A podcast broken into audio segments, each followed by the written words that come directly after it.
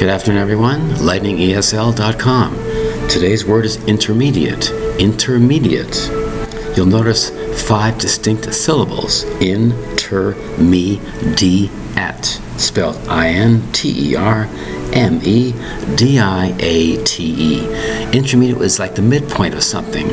In many types of levels of English, for example, there's beginner, intermediate, and advanced. Intermediate, again, is talked about being something between two peoples of position. I'm a senior level, I'm an intermediate level below that, and then a beginner below that. Different types of level or stages of occupancy when it comes to occupying a position of a team member. I'm a beginning member of the team, intermediate level of that team, or I'm a senior member of the team. It's usually classified as a middle midpoint of that team, spelled I N T E R M E D I A T E. Five syllables, intermediate. Thank you very much for your time. Bye bye.